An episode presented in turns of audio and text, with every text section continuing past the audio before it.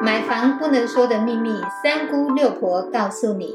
大家好，我是三姑，超爱问。我是六婆蒋光光。买房一百问，第十一问：去看房时该注意哪些重点？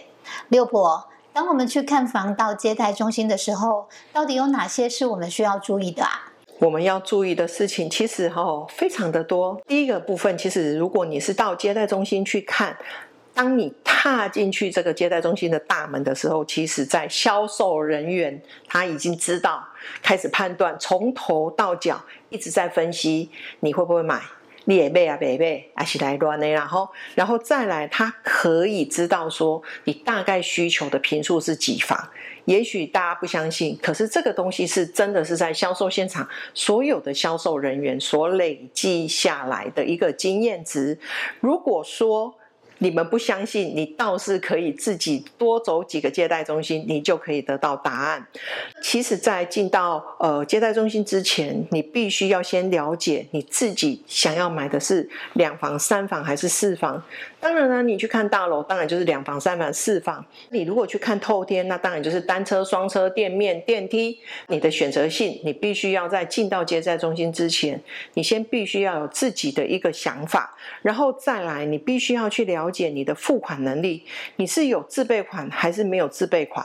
那你的自备款是十万、五十万、一百万、两百万？以目前来看，所有的个案你都必须要去准备百分之二十的一个自备款。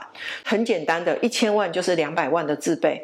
这个东西你必须要先问自己：我有没有准备好这一笔钱？接下来的部分。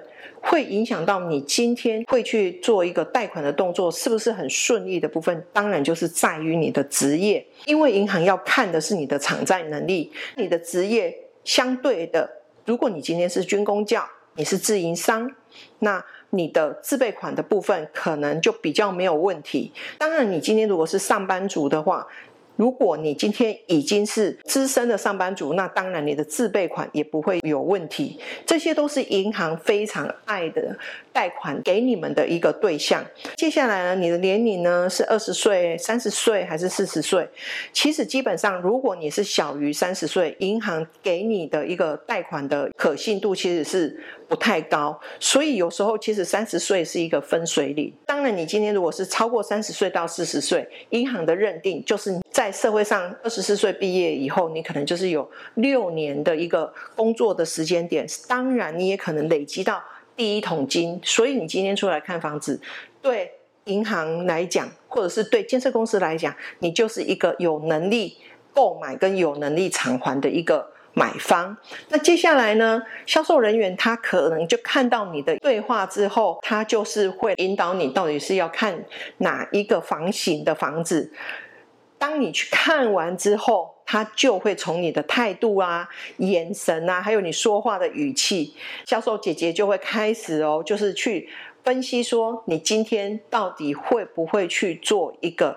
呃，下定的动作。那如果你今天把你的身家背景啊，家里的狗狗几只啊，猫猫几只啊，然后再就是说，你有谁会去帮你付这个自备款，或者是你有多少能力来去付你的月付单，他帮你全部搞清楚之后，事实上。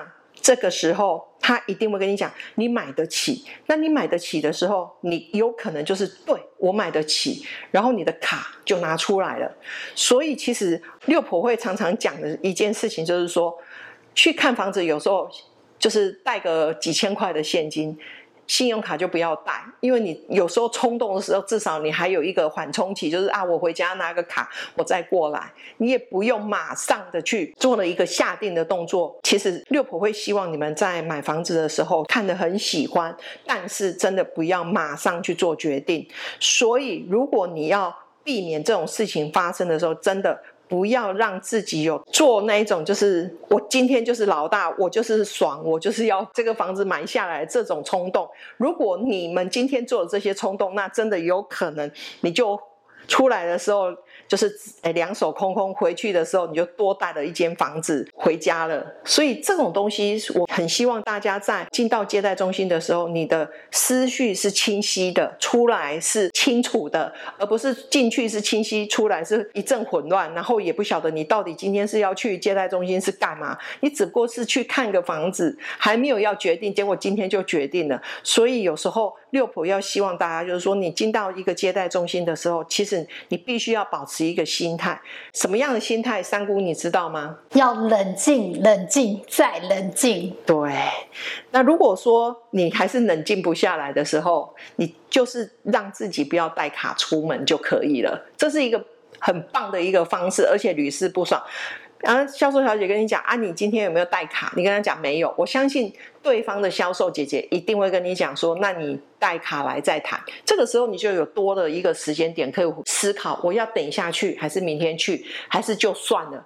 至少就是说，你不会那么冲动的去买了一间几百万的房子，甚至上千万的房子。其实你买下去之后，你真的要后悔。我们有很多的一个章节会提到，你后悔了之后，有可能你这笔钱就不见了。这样又婆的一个说明，不晓得三姑有还没有什么要来跟我们呃听众补充的。其实三姑觉得看房的重点呢，就是我们真的就像六婆刚才提醒的，就是我们一定要先在买房的时候要先了解自己的购物能力。买房最重要的一件事情就是一定要冷静、冷静再冷静哦。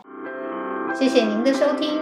如果你对收听的内容有不了解的地方，欢迎在下面留言，六婆讲光光将会为您解答哦。我们下回见，拜拜，拜拜。